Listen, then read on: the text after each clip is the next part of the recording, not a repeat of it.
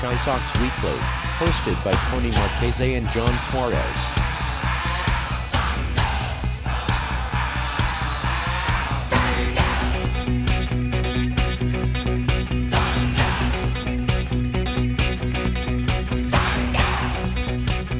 Hello, everybody. Thank you for tuning into Chi Sox Weekly, episode 33. I am John Suarez, joined with you today by my co-hosts Tony Marchese and Johnny Nani. Guys, how we doing?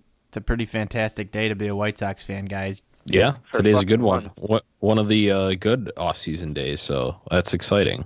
Probably the, uh, if I would venture to say, the best day of the off season so far. Yeah, the White Sox signed Eloy Jimenez to an extension, so we'll get into the details on that. And then we released our uh, prediction blog. So we got a lot of stuff that we want to get to you guys today. But for those of you guys wondering, I am currently calling in on my phone, so that's probably why you're wondering what my audio quality sounds like shit.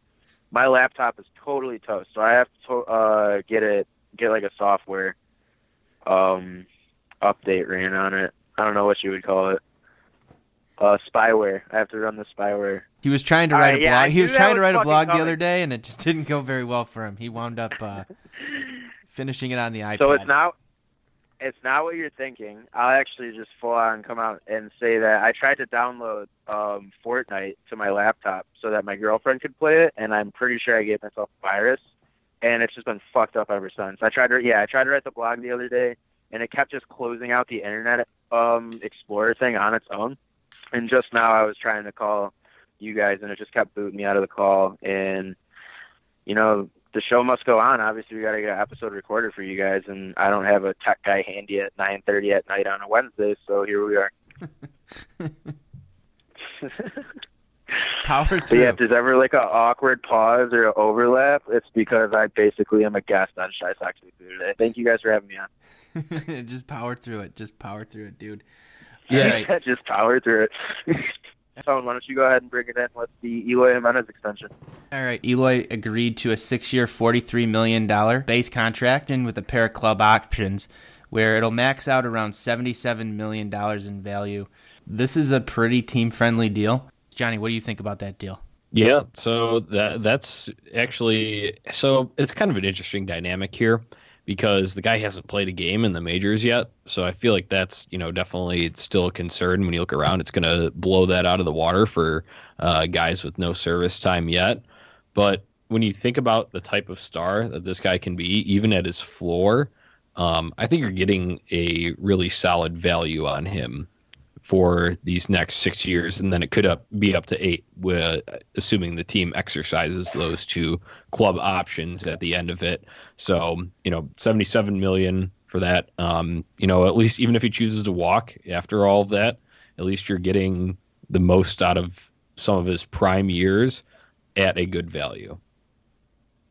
Johnny, your thoughts? Yeah, no, I totally, yeah, I totally agree. Um, it was kind of something that we had talked about previously, saying that the only reason that Eloy Jimenez was getting held down was because of his contract and the way it was set up.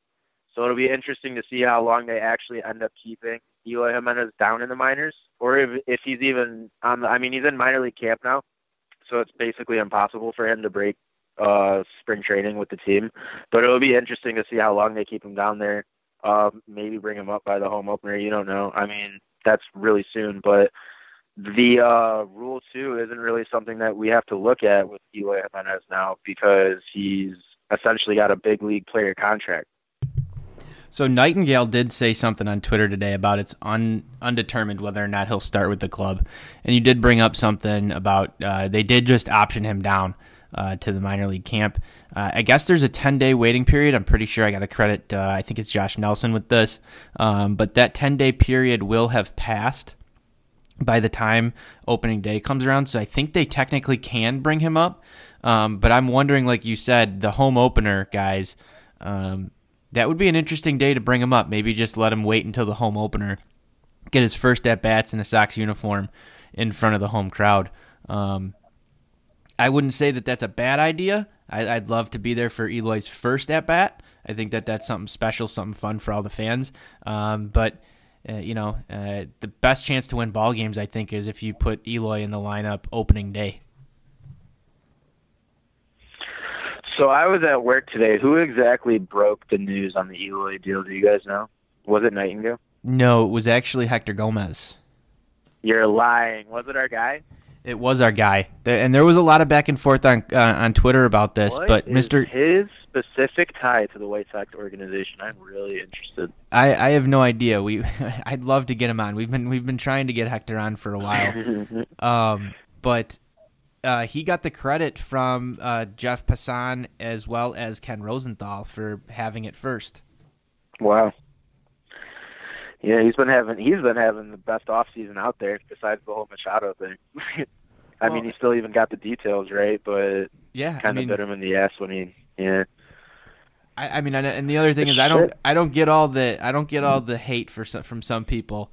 Um, Johnny knows exactly what I'm talking about here, because he saw it. I, I know you were at work, but uh, I had an exchange uh, on Twitter earlier today with somebody who, uh, who, who told me that uh, both uh, Ken Rosenthal and, and, and Jeff Passan were wrong because Hector was wrong on the initial because he, he came out a few weeks ago or maybe it was about a week ago with the uh, the Sox might have um, Eloy extended on a hundred million dollar deal, and then we saw Bruce Levine come back and say that's a pipe dream.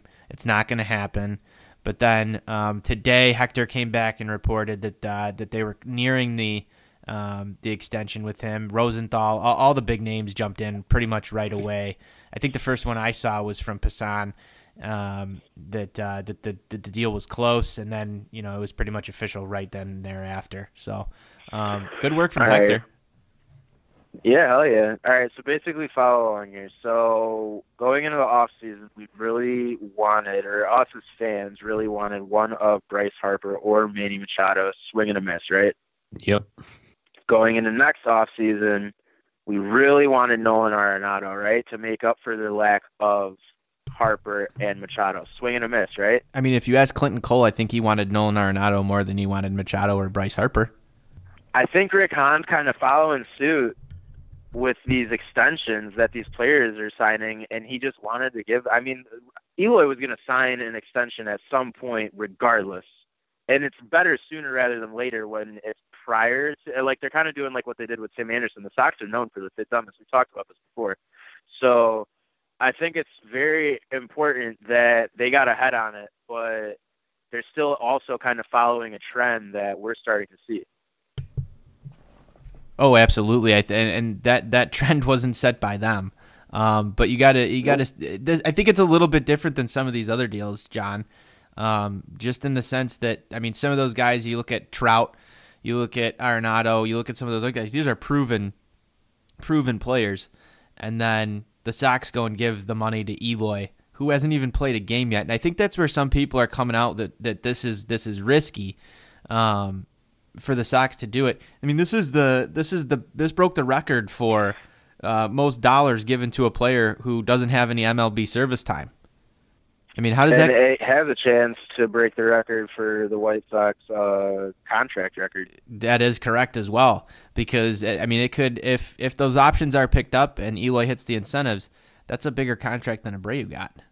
So here's the question that I want to pose to you guys: is, Does Rick Hahn come out and say, you know, we have now proven ourselves to be different again? Because I don't know if you guys got a chance to listen to the uh, interview that uh, White Sox Dave and Carl did on, on Red Light and Radio with Rick Hahn, and he kind of went along the the lines of, you know, we've proven people wrong over and over again over the course of the rebuild, where you know we wouldn't make a trade with the Cubs, and they went and made a trade with the Cubs. He even said um, people didn't believe that we would rebuild at all, and we started the rebuild. We wouldn't sign an international player and pay a, a tax penalty on it. They signed uh, Luis Robert. Now, you know, I, I I'm I'm just wondering if Rick then uses this as a not excuse, but as another one of those examples in a long line of examples that that he has given so far that um, he is uh, in control of this rebuild and that things are all going along swimmingly because we haven't even gotten into some of the darker things that have happened. I mean, we're we're happy with this extension, but everything hasn't been all hunky dory all off season. We bo- we all know that.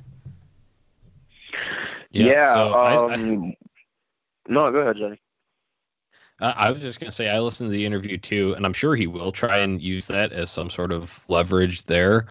Um, but they, I think John said it best that they were going to extend him at some point here. So I don't think anyone was really like doubting that. It's not like a, oh, we proved you wrong point. So he may try to use it as that, but in reality, I don't think it's, uh, I mean, it's a nice surprise. It's a nice little, you know, uh, throw me a bone as a White Sox fan, but uh, yeah, I I don't know. Uh, I don't, I don't think he should use that, but he probably will. That's just my take on it.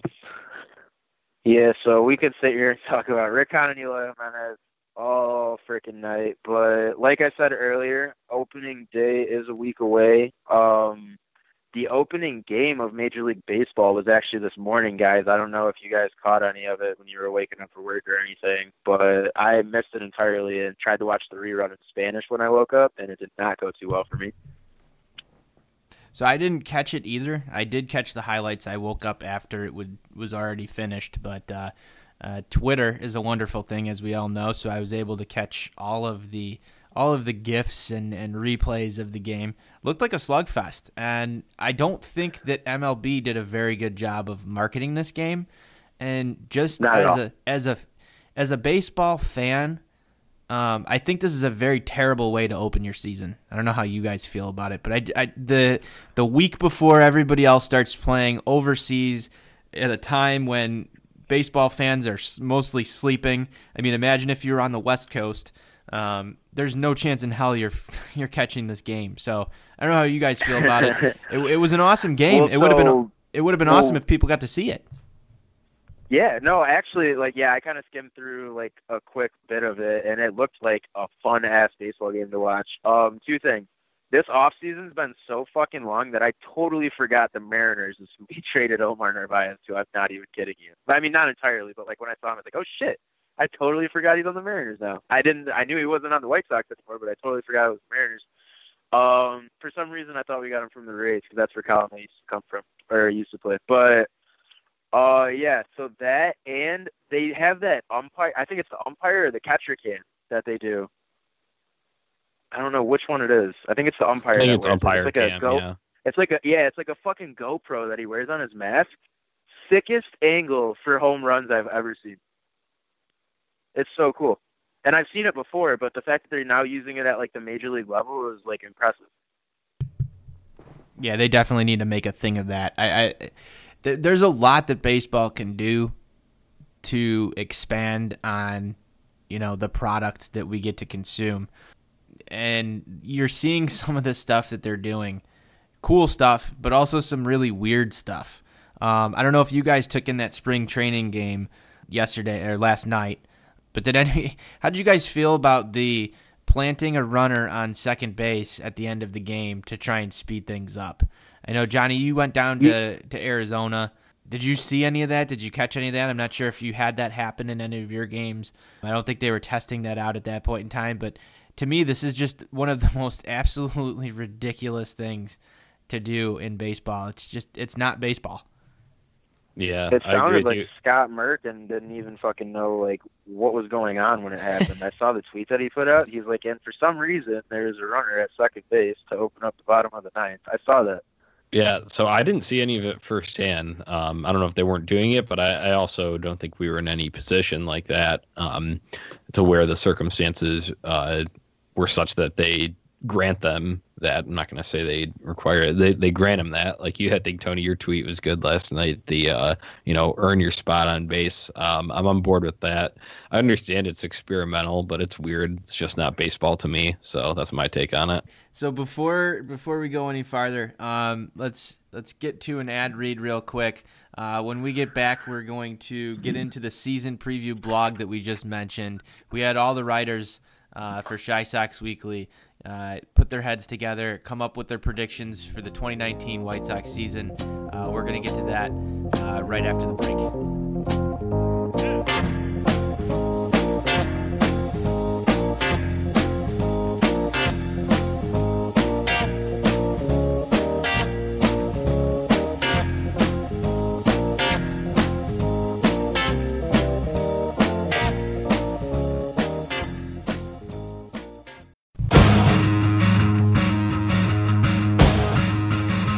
We're back. It's episode 33 of Chi Sox Weekly. It is the 2019 season preview episode. We released a blog earlier this week with our predictions for the 2019 season. We had some interesting categories in there and some interesting predictions. So we are going to kind of talk through it a little bit here because we didn't really have a whole lot of room for explanation on it. So we kind of wanted to get some expanded thoughts on it here.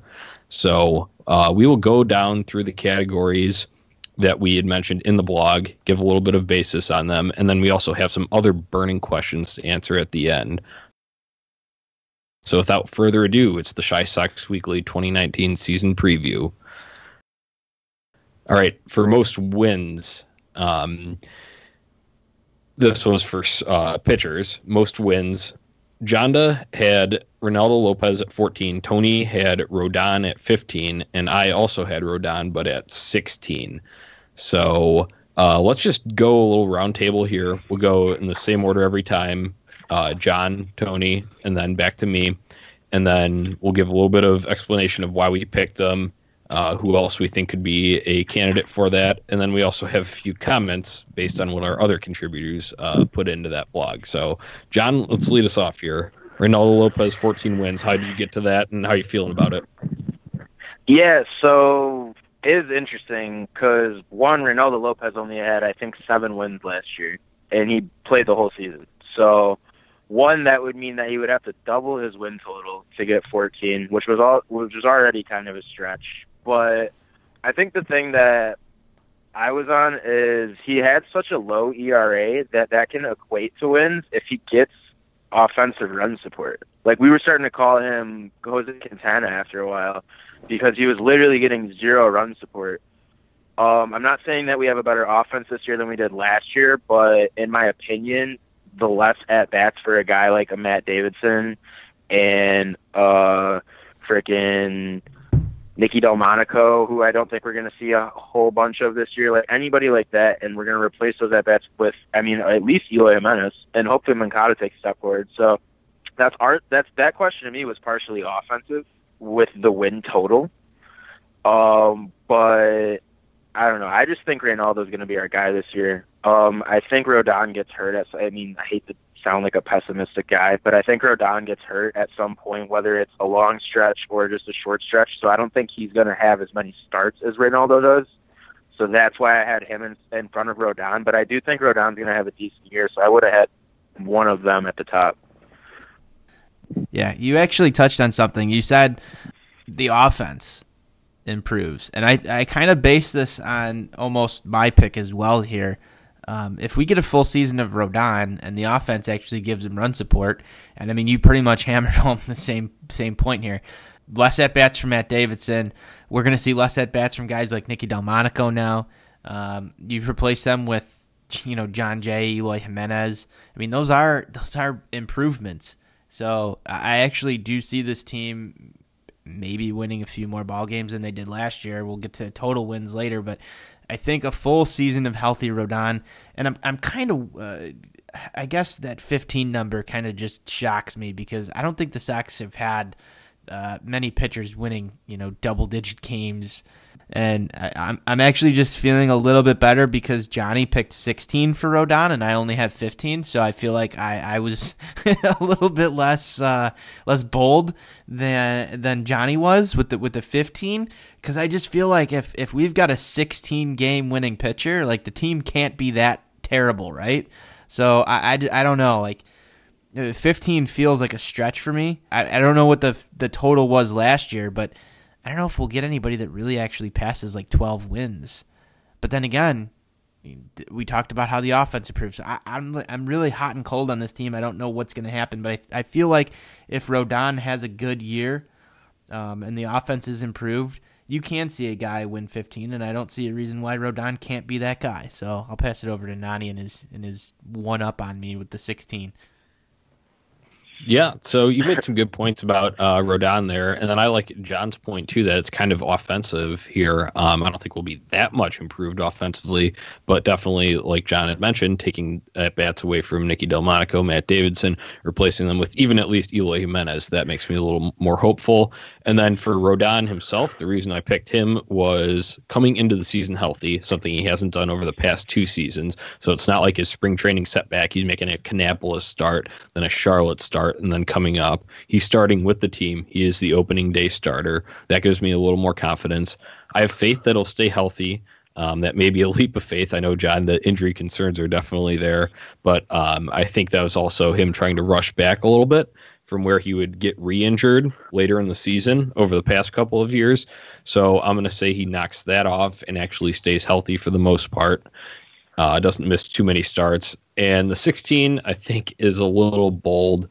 Um, but he's playing for a uh, contract this year, guys. So that that that was my reasoning behind Rodon at 16 wins. So, um, oh, true. I didn't even think things. about it. Contract year, yeah, true that. So the other thing that I yeah, the other thing I used here was the ZiPS projections, and he was the highest rated pitcher in the rotation as far as WAR. So I figured if I had to pick somebody, I'm going to go with uh, some of the experts and who they picked as the best pitcher. But uh, it's not always the best pitcher that equates to wins, and we all know that. But I, I just felt like it was a safe bet. Let's get into um, Zimmer's prediction here. Um, our blogger Andrew Zimmer. Uh, yeah, speaking of the the best pitcher having the most wins, that's who fucking led the team in wins last year was Lucas Giolito. yep, that's right where we're going. Andrew Zimmer picked Lucas Giolito with 16 wins, guys. If Lucas Giolito rattles off 16 wins, how does this team look this year? And is this even remotely possible? Let's break it down. Uh, Suarez, you can go first. Well, what I want to break down is how I kind of stopped paying attention to his stats last year, and when I looked it up when I was doing that blog, I how the fuck did that dude get 10 wins last year? That's what I want to know. But yeah, I don't know. Obviously, Jordan Lazowski probably uh, read that blog. I don't know if you maybe sent it to him, Johnny, and was like, "Hey, get a load of this." But I'm sure if he saw that, he was very happy about that. I uh, already I went on the record saying that I believe that Andrew Zimmer uh, might have been smoking some PCP before he did those predictions because there's some fucking out there predictions on there. Yeah, he was yeah, he was wilding on those. Um, I, I, don't think Lucas Giolito gets uh, 16 wins. No way. Um, if he does, that would be absolutely fantastic, and that would um, make us feel actually a lot more hopeful about the rebuild. I mean, as long as that ERA is down and it's a worthwhile 16 wins, and not just flukes, or he is out of the bullpen and collecting those wins there.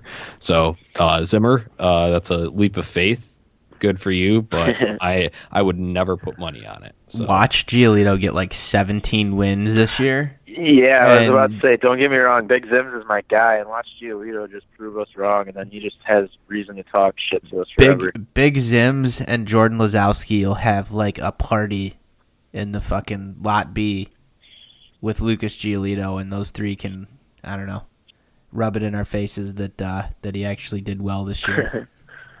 and we probably won't be able to live that down. Um, let's let's move it on, Johnny. Let's get to uh, most home runs.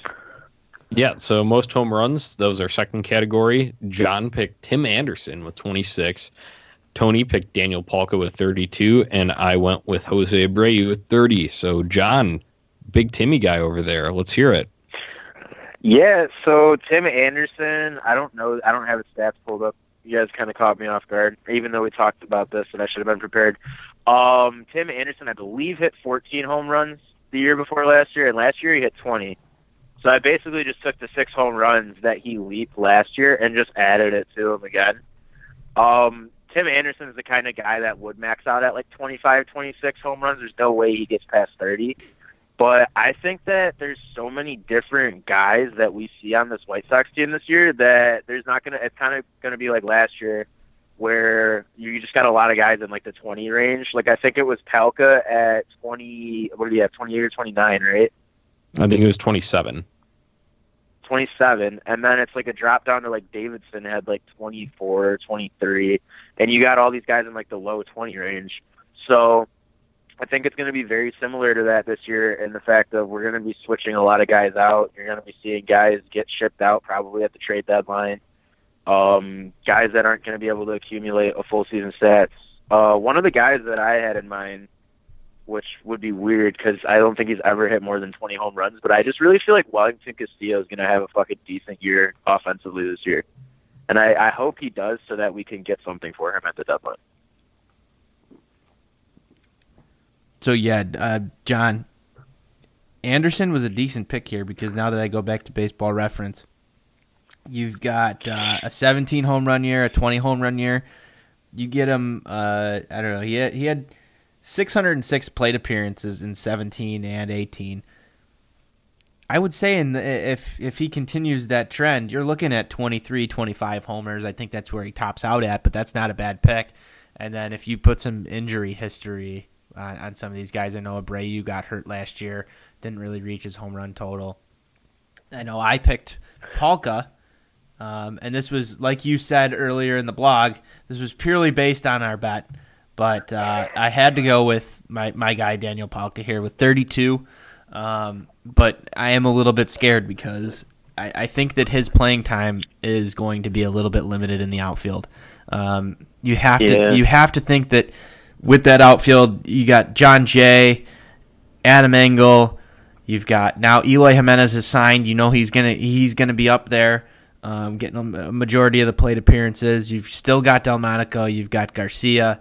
Uh, we don't know who else from that that uh, that outfield mess that they have down there, like Brandon Guyer. All these guys are going to be fighting for for plate appearances. I'm not even going to say that he's going to make the team, but there's still the chance. So that's going to limit the at bats. Chance he makes the team.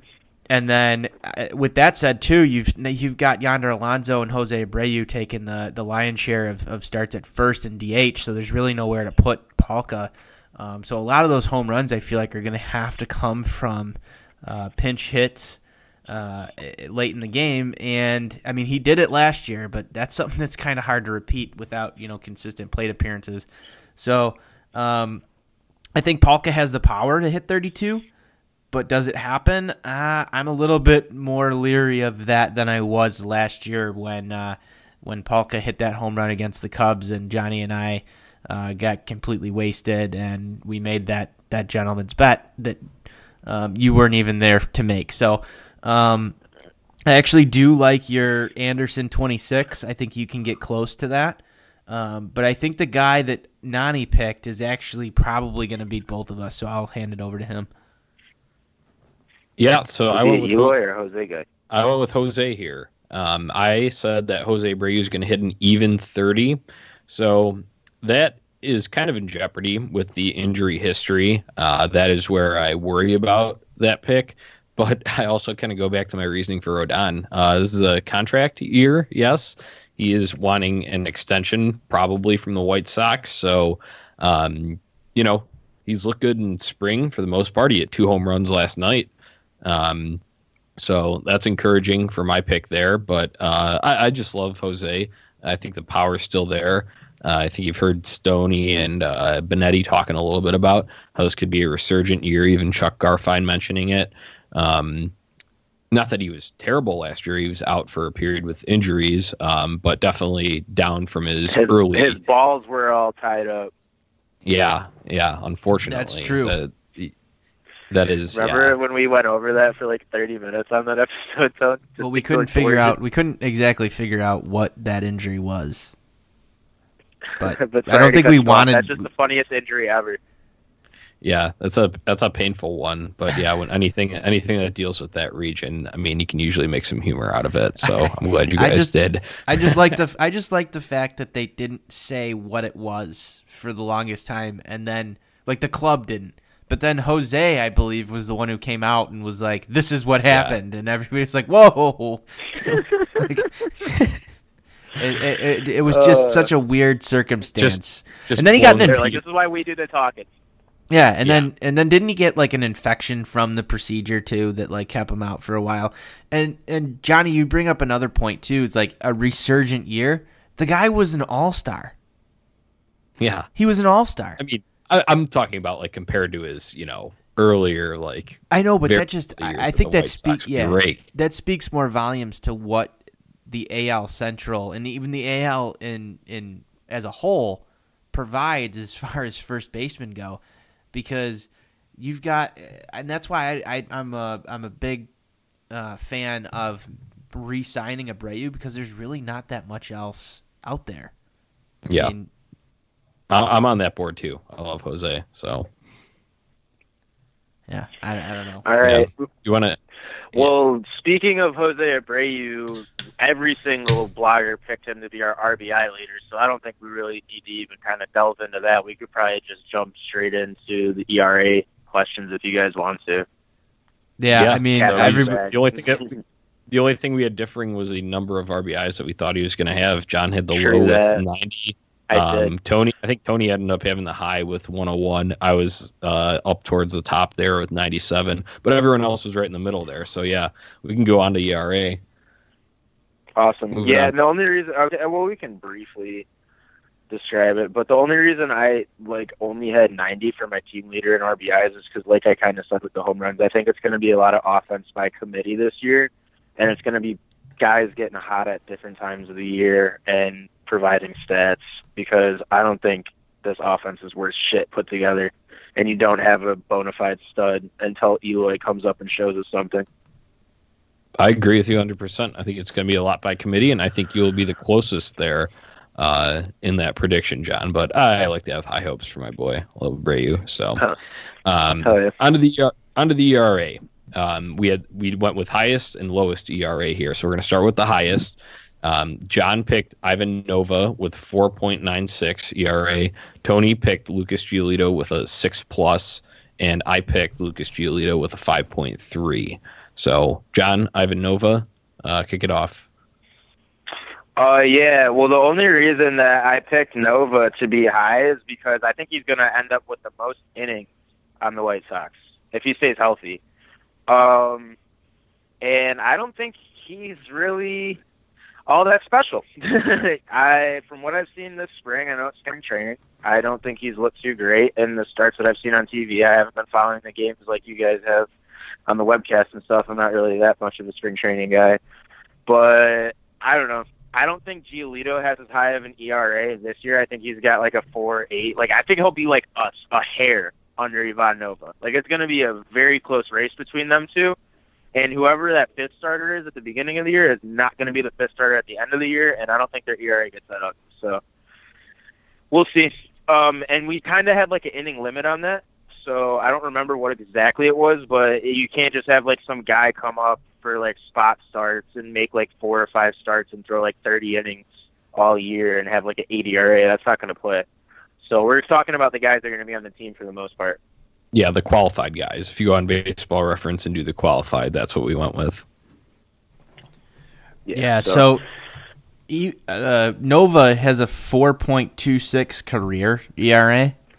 So that I wanted to dig in a little bit here before I, I talk about Lucas Giolito, but um, I, I think Beefloaf said it best.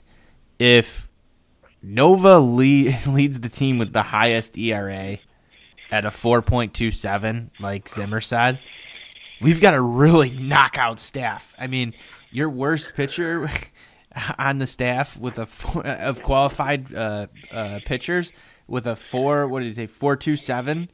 I mean, we're talking. We've got guys in the threes and the twos. Um, I, that's really bold to me because you know you're going to have somebody up in the five six. I, I just don't see it. Yeah. Um, Lucas Giolito uh, had one of the highest ERAs, if not the highest, I'm pretty sure, in the league last year. Um, the defense, guys, uh, the, the the outfield defense. I mean, Eloy Jimenez, Palka, uh, Jon Jay out there. Um, I know we've got Adam Engel who can who can save a run or two, but this defense is not great.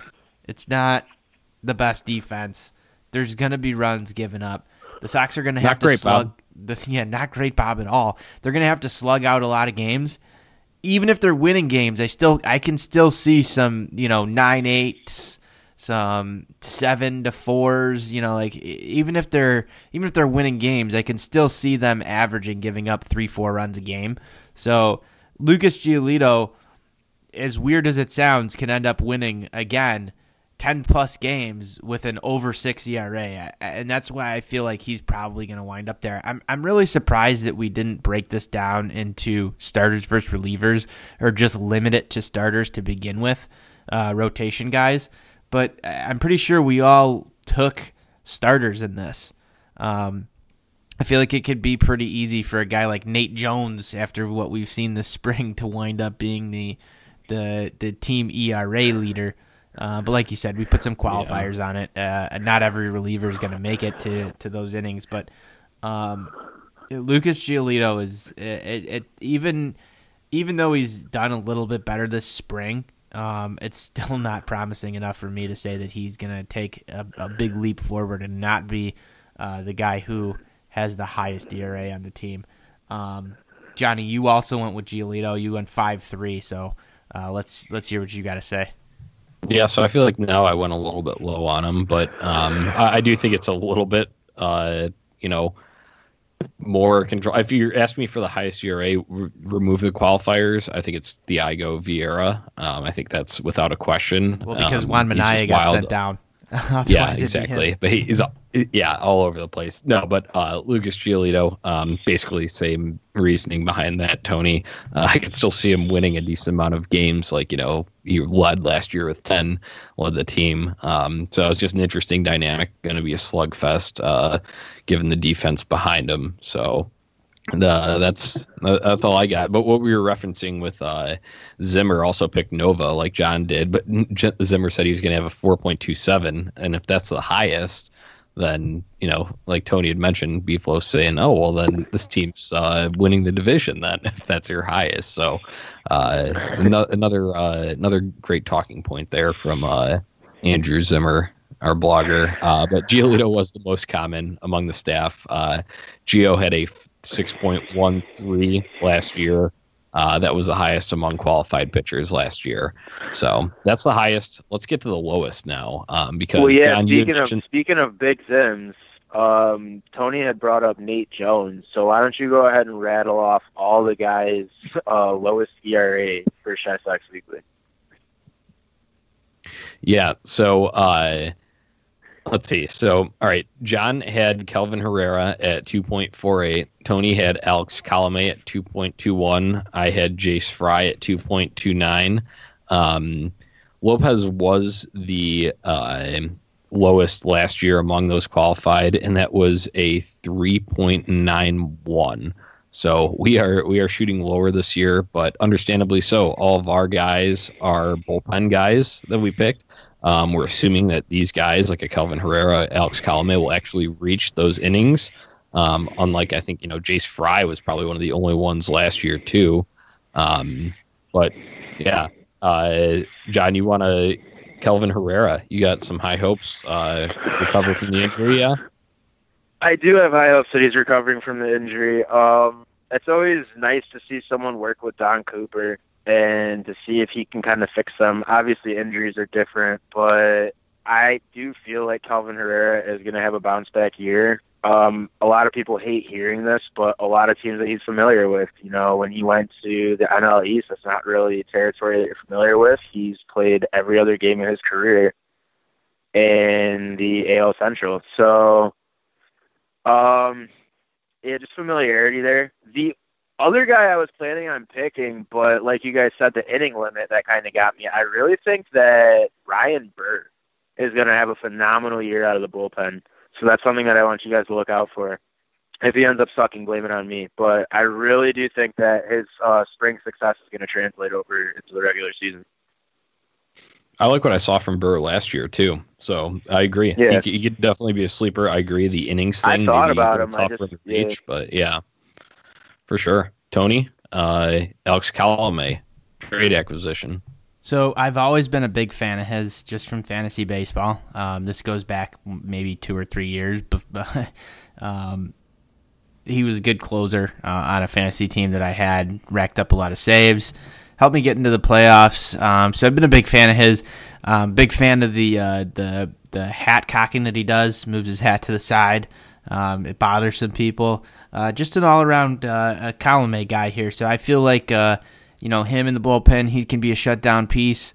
Um, nothing more than gut feeling here. Not too sure of if he can actually reach that level. Um, what I've seen out of him in spring training is that uh, he probably can't. But uh, I feel like he, if if anybody is going to be the shutdown guy in the bullpen, um, it's probably going to be him. So um, just took a shot in the dark. It could easily be Herrera. Um, it could easily be a guy like Jace Fry. I feel like, um, but just kind of shot in the dark. Guy's got experience. He's a veteran. Um, has experience in that closer role. So I feel like uh, he's got a good shot at, at leading the team there. Yeah, I went with Jace Fry. Uh, that goes to his nasty slider. Um, I love it. Uh, it's it makes guys miss. It makes them look so stupid. Um, I'm not going to say it's Chris Sale level, but that's what it gives me vibes of. If you're talking about a guy slinging across his body a little bit in a White Sox uniform, um, so I, I, have high hopes for Fry. He's really young. Um, I I think he's going to stay healthy. Um, that's why I went with Jace Fry there, and he was also one of the only uh, one of three relievers last year to qualify in those innings, and I think he only gets more this year, more work this year. The other guys to qualify last year were Hector Santiago and Dylan Covey, but I guess Dylan Covey had starts too, so that helps prop him. But you know, um, he was kind of swingman. Covey was at that point, so Jace Fry is my pick. Um, Let's see. The next category we had was the player most likely to be traded, a uh, category that we're all too familiar with here as White Sox fans. Uh, we get decent relievers and then we ship them off. We trade them for prospects that may or may not work out. Um, usually on the latter side, don't work out. But uh, for the player most likely to be traded, it was an interesting category. Uh, Jana went with this guy who he thinks is going to have a hot year this season. Wellington Castillo. Tony went with Kelvin Herrera, his ERA low, and I went with Kelvin Herrera as well. Um, other guys mentioned from our panelists were James McCann, Daniel Palka, Alex Colome, and Jon Jay. So we had a Tony and I were the only ones that doubled up. Um, but I'll give my reasoning for that when we get back around this table. So John started off Wellington Castillo. Yeah, so I like briefly touched on it earlier, but I really think that if Wellington Castillo has like a good first half of the season, that you gotta trade him, right? Because it's the last year of his contract. If we're not in a position to win ball games, there's always a team that can use a bat that's hot. I mean, even if he's not really catching for you, Wellington Castillo is the type where he's beef, dude. You can throw him at DH if you really have to, or bring him in. Like you, you could benefit from having Wellington Castillo on a postseason roster easily. So that was more so my log or logic on that. I do think that we're gonna get uh, a few trades, but I do think that beef is one that goes. No, I think that's a good pick too. I kind of doubled back off of my uh, blog that I wrote earlier in the offseason when we brought in Herrera and, and about how it's time to stop trading relievers. I just feel like the Sox have done this over and over and over again. I mean, you've seen it with all the bullpen pieces, whether it be Kahnle, all the way down to guys like Soria. Uh, Hahn will sign a reliever or uh, acquire a reliever who's really good at the back end of the bullpen, and then over the course of the rebuild, he ships him off at the trade deadline for minor league pieces.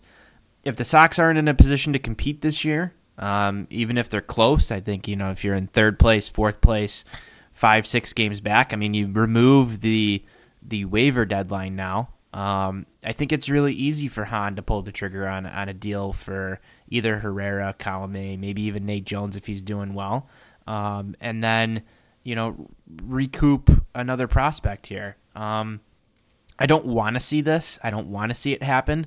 Uh, you signed him to not just a one year deal, so um, it would be nice to have him around for a little bit. I mean, eh, same thing with Colome; they're they're locked up under team control for for multiple years. It uh, it doesn't sit well with me because I want to see this team compete. But at the same point in time, uh, being a realist, I think that those are movable assets where you can get something back. And you do have a lot of guys in the bullpen that are coming up. You talk about guys like Ian Hamilton, Jace Fry, um, you know, some of these other guys that uh, are going to need innings, going to need a chance, and they've actually, you know, shown something. So, um, giving those guys some late inning situations, not even naming a guy like uh, like Burdi, um, who we had gotten the draft and hadn't really had a chance to see yet. So, um, I just feel like those might be movable pieces. It's nice to have some veterans there. I don't know why the Sox still love Nate Jones as much as they do, uh, but I can see a world where they get rid of both Colome and Herrera, and Nate Jones is still somehow in the bullpen. But that's why I went with Herrera. I think it's, I think it's just would be fucking hell. Yeah, I know, I, it, but that it just seems too real to me. Uh, one of those things that I've I've come to love over the course of the last week or so is the hashtag That's So White Sox, and I'm gonna hand it over to the guy that that created that hashtag. Yeah, that would be that so White Sox. I was about to interject with it, so uh, you you read my mind there perfectly when you're talking about that scenario where both the guys that we had signed to uh, more than one year of control, um, those guys being shipped off and Nate Jones still being here. So that would be a that's so White Sox moment. Um, I went with Kelvin Herrera. Basically, my basis on it was demand. Bullpen arms are always in demand. Um, and I also I think Colome would probably be the sexier option, but if you're talking about a guy that goes first, um, I guess it's not even that, but uh, it's more of me wanting to hold on to Colome. Um, I feel like the team themselves they want a solid back end of the bullpen guy to so Colome would be a guy that you keep and want to shop Herrera first. So that's why I said Kelvin Herrera. But basically, all the reasons that Tony had said, um, we've seen it. They've shipped the likes of Xavier Cedeno, Luis Avilan, uh, guys that are not as good as Kelvin Herrera, uh, or at least I hope Kelvin Herrera will be this year. Um, I know there is that injury pending, but um, that. The, that's just my take on it. I think it'd be Herrera most or most likely to be traded there. So Team MVP now. We're getting to the home stretch here. Team MVP. Yeah, two F- more, right? Uh, yeah, two more categories, and then we got kind of a. Uh, we're, we're going to do a quick hit of sorts, but we're going to give a little more reasoning behind it after that. So, team MVP in fWAR. John went with Reynaldo Lopez, last year's Team fWAR uh, champion if you can say that. Uh, Tony went with Eloy Jimenez, and I went with Jose Abreu. So, John, Reynaldo Lopez.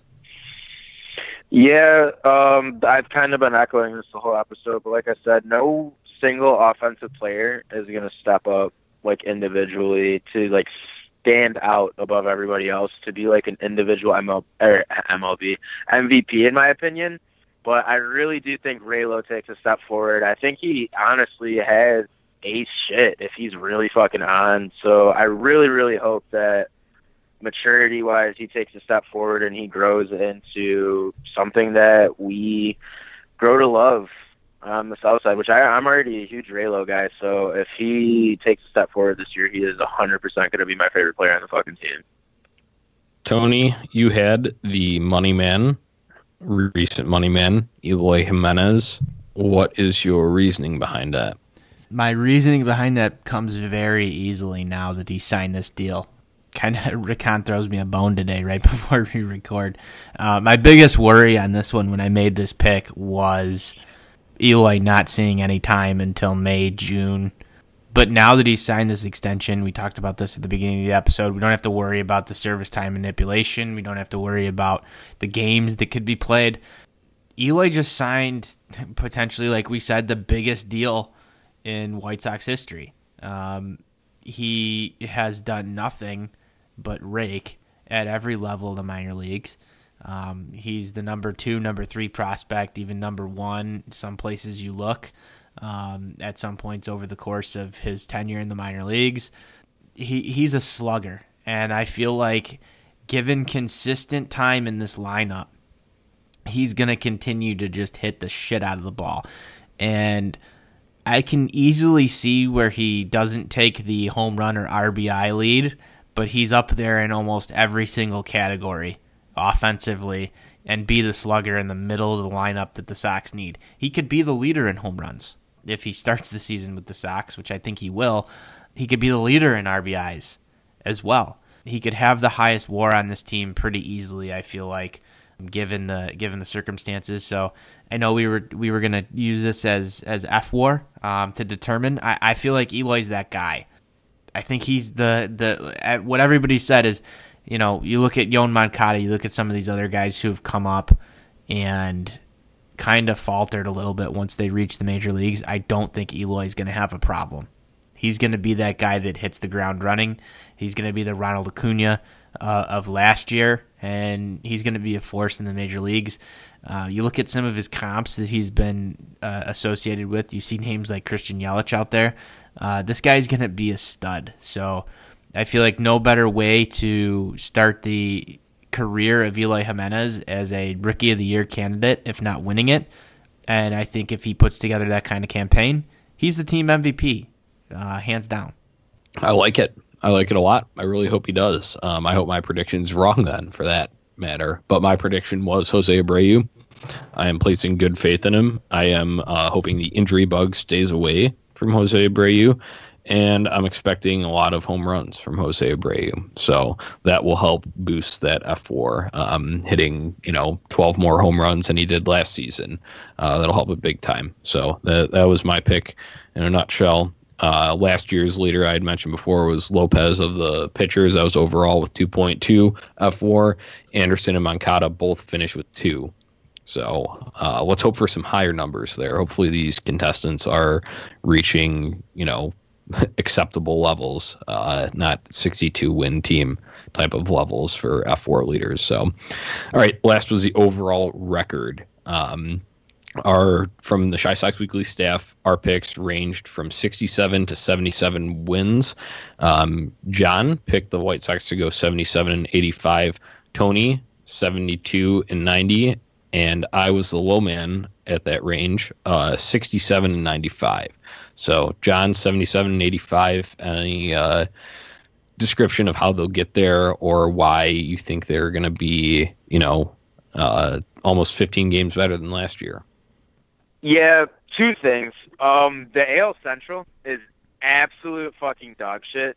I do think that last year it was debatably one of the worst divisions of all time. But I really think that this year, I don't know the background on what the worst division in Major League Baseball history is statistically, but I do think they have a good chance to be that division.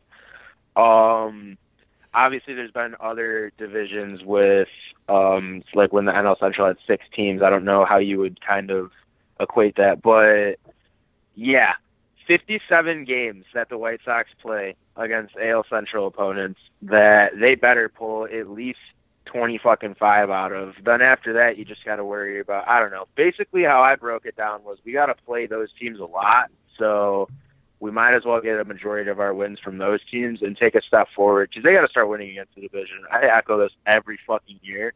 But if Rick Hahn wants to have a successful season this year, he'll have a positive division record while having a shitty record with a shitty team.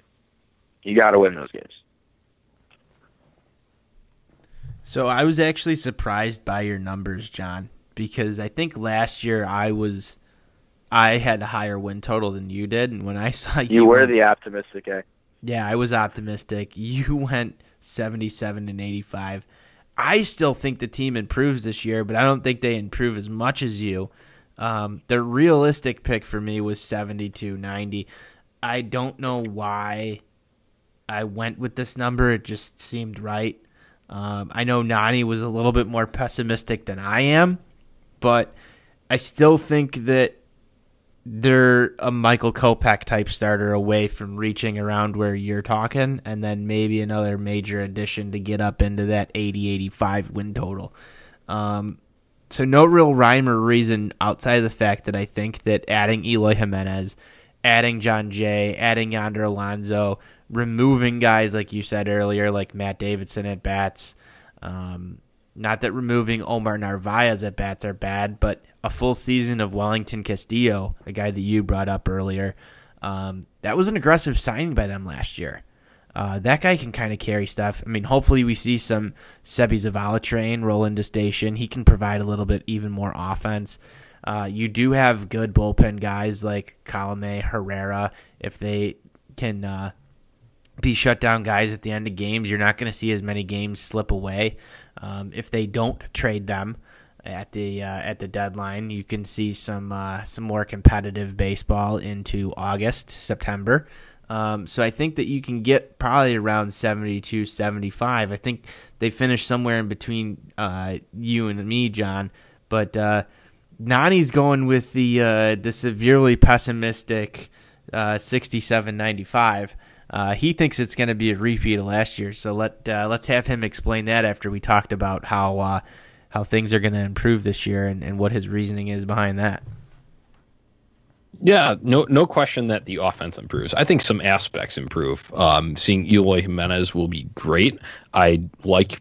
I know it doesn't fit that great on this team uh, now that you don't have Manny Machado, but I do like Yonder Alonso at bats more than Matt Davidson at bats. There's no question about that. I think everybody can at least agree on that, even if you don't like the trade for Yonder Alonso. Um, so there are some positive aspects. I do think the offense will be slightly improved. Um, but I think the pitching outside of Carlos Rodon and our basically three guys at the back of the bullpen, Jace Fry, Alex Colome, and Kelvin Herrera, is going to be absolutely brutal again. Um, I I'm sorry, but I don't see Lucas Giolito taking a major step forward. Um, I don't see. I mean, I think Reynaldo Lopez have a solid year, but I do think that it's probably fairly comparable to last year. Um, and then Ivan Nova, he's not going to eat as many innings as James Shields did. So even for as rough as Shields was at times, he went over 200 innings. Nova has never been there in his career, and he's not getting any younger. So you're going to go to your bullpen more frequently there. Um, and those guys that are, you're bridging the gap with, um, I just don't have faith in yet. Um, even some of the young guys that uh, are slotted to come up at some point. Um, I think they're going to get roughed up a little bit um, as a welcome to the big league. And you're also playing in a very hitter friendly park. So mine comes more from the pitching end. Uh, and then the outfield defense, too. That's pretty terrible outside of Adam Engel. So, um, yeah, it, it, I, I don't think this team got even 10 wins better. That's why I only slotted them five. Um, I'm also, I think, just being a White Sox fan has made me pessimistic. Um, just in general. So that, that's why I slotted them there.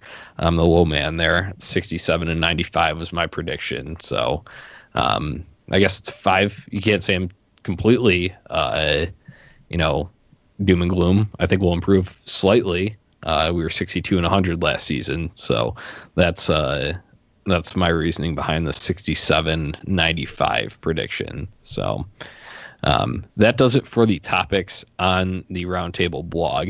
We have a few other questions um, that we want to do roundtable here really quick. Um, just these are ones that get you looking forward to the season. Um, it's something to get excited about, but then it's also things to keep in mind. Uh, you'll see in these questions. So I'm going to read it off, and then we can go in that same roundtable style. So, who do you think has a breakout year, John? breakout year, I uh, uh yeah, like you said, these are kind of quick hits. I didn't really put too much thought into it. If I had to guess, I'd say yeah, kind of like I had mentioned earlier, Ryan Burr. Uh, Tony had mentioned that. I made a mention to John. He mentioned that he did have a pretty good year last year, but maybe not quite a household name aside from the whole Burr Hamilton shit that they do, which I have no idea what the fuck that's about, by the way.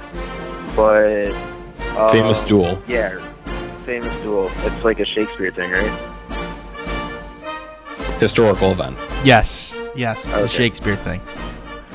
Okay, all right, well that's fine. But yeah, so I do think that he kind of becomes like a Jace Fry type. Like, I mean, a lot of Sox fans know of Jace Fry and that he is kind of solidified his role in our bullpen moving forward. You know, I don't even know if Burr's going to be on the opening day roster, to be quite honest with you. But if he gets up or if he starts with the team, I really do think he impresses, and that's going to be kind of my breakout player. I'm going to go with Yoan Moncada. just because I feel like this is the obvious pick. And I actually like him better at third base than I do second base. I feel like they should have never moved him over to second when he came over from the Red Sox. Um, people may disagree with this, but um, I feel like third base is a more premium position to play. And getting a guy who can be that high ceiling playing third base for you is going to be a lot better for your ball club than a second baseman. I just feel like second baseman not as premium of a position. Um, Yeah.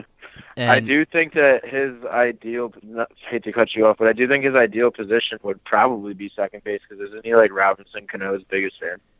Yeah, he is, but I, I I don't know, John. I just feel like I feel like having him at third, even though you even though you miss on Machado, even though it would have been better to have Machado playing third, I feel like your next best option there is to have Moncada. I know they've got guys like Bryce Bush, Jake Burger down in in the minors, uh, but those guys aren't ready right now. I think the way that you field your best team is having Moncada at third, and if he can have that breakout year offensively, um, I think it's just way better for the White Sox. N- Not like I said, not as good as having like a, a Manny Machado there, but um, you know, I feel like it's a lot easier to find a second baseman than it is a third baseman. So moving him back over to third, um, you know, we've seen some stuff out of him in spring. You've seen him go yard from from the right side of the plate. That's that's promising.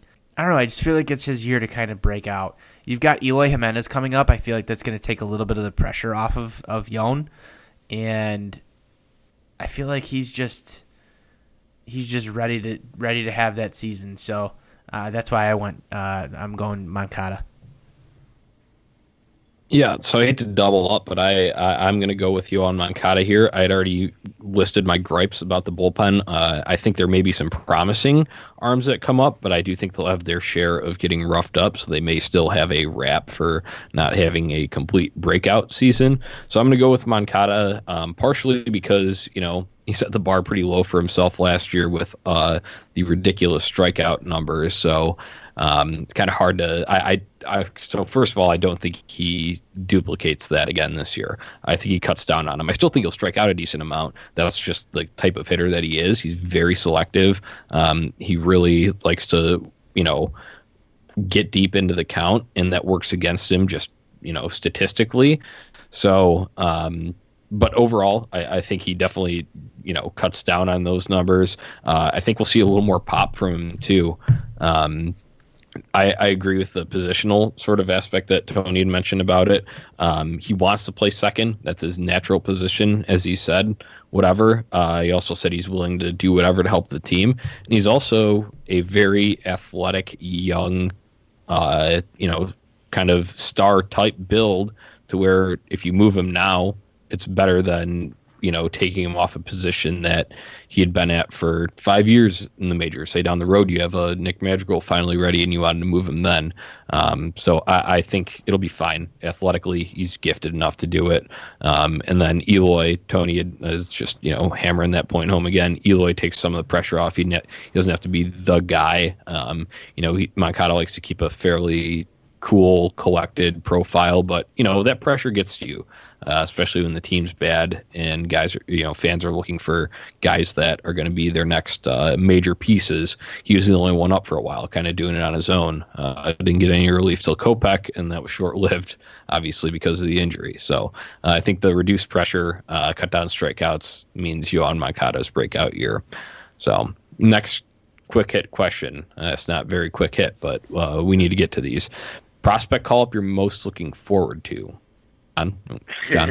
um, it, honest to God, I do think that Eloy Jimenez has a really good chance to start the start with us opening day, which would be fucking awesome, guys. How fun would that be? It but would be if that's the case, Amazing. we need it. We need it after this yeah, offseason. yeah, exactly. If that's the case, Dylan Cease, 100%. If he can comb his way up. Um, Seby Zavala would definitely be up there if he can make his way up this year. But yeah, choo choo, motherfucker. But if Eloy does not start with the club, you got to go Eloy, obviously.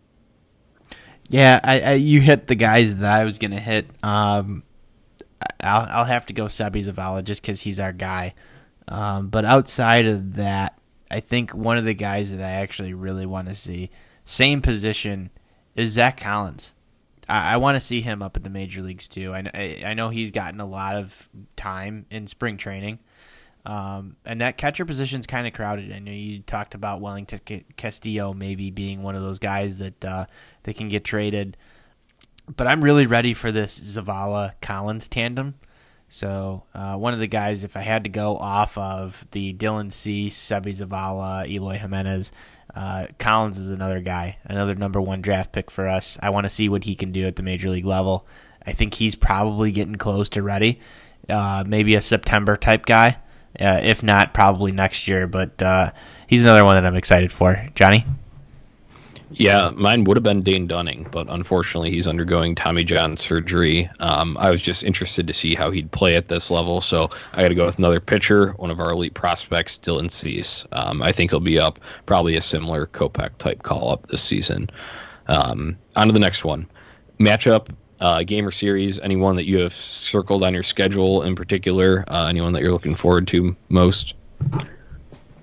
Um, uh, I mean, the Cubs, obviously.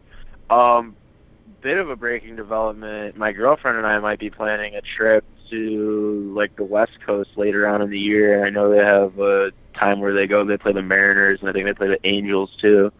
So might look into that um, and potentially even go to one of those games.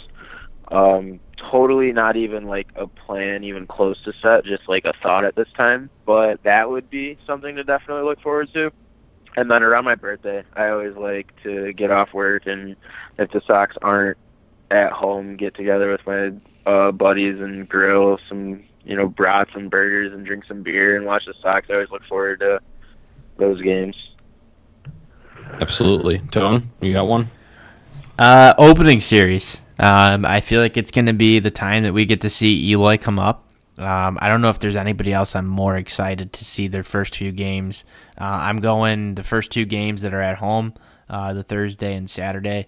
Um, so uh, opening series for me. Um, I love opening day, one of my favorite times uh, to be at the ballpark, and then uh, wife got me uh, tickets for game two, so I'm going to be at the ballpark both those games, and then um, first game of my season ticket plan will be the the Tuesday game right after. So, um, you know, just getting to see the Sox play after this long off season, I- am pretty excited for that. Uh, we'll see how the season goes, and I'll probably have a different answer sometime mid July. But um, I'm just ready for White Sox baseball. Thursday, June 13th, White Sox Yankees 40th anniversary of Disco Demolition Night. Sick free T-shirt Thursday giveaway. Um, probably going to throw a huge tailgate, a lot of classic rock music. It's going to be great. Disco sucks. Next one. Hell yeah, that's Big literally my birthday is June 9th. Sorry to tie that. Up. There in. you go. Absolutely. the exact no. same series, but back to back series. Yeah, no, absolutely. That'd be a fun ass week then. Let's get something so. planned for that, guys. yeah. yeah. I mean, we we have to. We we got to celebrate. It's the 40th anniversary. So, um, oh, yeah. biggest fear biggest fear for this season fear. You said biggest fear for the season. Yep. Uh, that we actually end up being like wild card fringe and don't end up trading the people that we could actually get a return for. Not even wild card fringe, but just kind of like not as shitty as we think at the trade deadline. Uh, that's a big fear because we're not going to do anything, even if we make the playoffs. It's not a fucking World Series roster. But uh, that and Rick Renteria benching Eloy Jimenez for not hustling. That is a very legitimate concern. Um, I'm definitely afraid of that as well. Uh, Tony? Uh, biggest fear would be an injury to either Yoan Moncada or Eloy Jimenez. Um, I don't think that yeah. either of those things would sit well with anybody. We've already been through this with Kopech. Uh, don't need any more of our prospects getting hurt. So that's definitely my biggest fear. Um, mine is Dylan Cease, Tommy John. Um, I know he had it before or something. That's even something, worse than uh, what I uh, said. I mean, dude, when we were talking about these top prospects getting injured, uh, it's scary. You know, Dane Dunning down now, Michael Kopech, your lead pitching prospect down. Um, you got even Luis Basabe. I know he's uh, just it was a bone in his hand. Uh, and it's going to take only whatever four to eight weeks recovering and all that. But even Rick Hahn said on that red line interview, you know, it takes probably about you know couple months even to really get your stroke back as a hitter there. So, um, and the, you know, Micker Adolfo injury last year. These injuries just scare the hell out of me. It derails the rebuild. It kicks it down the road even more. So that's anything major like that that will kick the re- ball down the road even more on this rebuild. Um, all right, enough pessimism though. I just had to get that out of the way because we're White Sox fans and something bad is bound to happen. So we'll see who's right. Um, what are you most excited for this season then, just in general, John? Most excited to just get back to the ballpark, dude. I don't really have anything specific White Sox oriented that I'm too excited for. I mean, I'm excited to see Eloy. I'm excited to see the young guys, but I'm not amped up for this season like I have been years past, and rightfully so. The Sox disappointed hard this off season, and I didn't even have like super high hopes. I'm just kind of tired of fucking losing, dude, and getting shit talked to by Cubs fans for like the last five years because that's like the amount of time the Cubs have been better than us now, maybe four. Dude, but, we tried to just yeah, we tried dude. to go we tried to go optimistic, not pessimistic, and you just brought the you brought the room down, man. you brought the room No. down. He's looking to just be back in the ballpark. I get that. Yeah, I just want to get back to the ballpark, man. Yeah, as as as far as my most excited for, I think I think I echo John. It's just getting back to the ballpark, tailgating, having some beers. Uh, this is my first season that I've had uh, a, a ticket plan, so getting to go to more games this year. Uh, I'm I'm excited for that, regardless of whether or not the Sox are good, great, terrible. Um, just being out at the ballpark, it's one of my favorite places to be in the entire world. So um, getting to be there. But I'm excited to see some of these guys develop. If we get like like we talked about a little bit earlier, if we get a good year out of Yon Moncada, if we get to see Dylan Cease come up, we're gonna get to see Eloy this year for sure. Um, you know, some of that stuff is going to be awesome. I, I think I'm more excited for next year when Kopech's back. But um, overall, like like John said, I kind of echo it. Um, I'm just excited to be at the ballpark, hang out with you guys, toss some beers back, enjoy some baseball, have a good summer. Um, so I'm excited for that, Johnny. Uh, ballpark for sure. Uh, I love it. Um, it's one of my favorite places to be. Um, so definitely excited for that. Just the whole atmosphere of it. Um, I love game days. Uh, kind of you know gets me amped. Uh, but for I'm gonna go, and so I don't have the same exact answer. Most excited for seeing Eloy solidify himself as the first surefire piece of this rebuild. Absolutely come onto the scene and tear it up. We deserve it. We need it. Um, and I think he has a potential to just the hitting skills, uh, the power tool. Um, I, I really, you know what, if if Eloy doesn't pan out, this whole rebuild's fucked. So that's my take on it. Um, let's just come out and prove that there's there's still this you know glimmering like ray of hope in the middle of all this uh, that's just been so terrible for us over the past couple months. So Eloy. Absolutely. And guys, there's uh, one last thing we wanted to get to today. Um, I know John, we uh, John Johnny, we hinted about this a little bit earlier. We've got a little bit of an announcement. Um, it kind of echoes what we talked about as far as getting out to the ballpark. Um, I'm going to hand this over to Johnny because he is the king of these. He was doing this all last year. Uh, we're going to expand on it. We're going to be doing it all year. What have we got for everybody?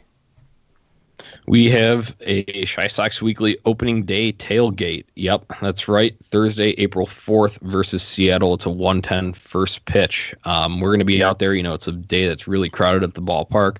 So if you're out, um, you know, parked close, or even if you're taking the train in, hey, come stop by Lot B. We're going to try and set up as early as we possibly can.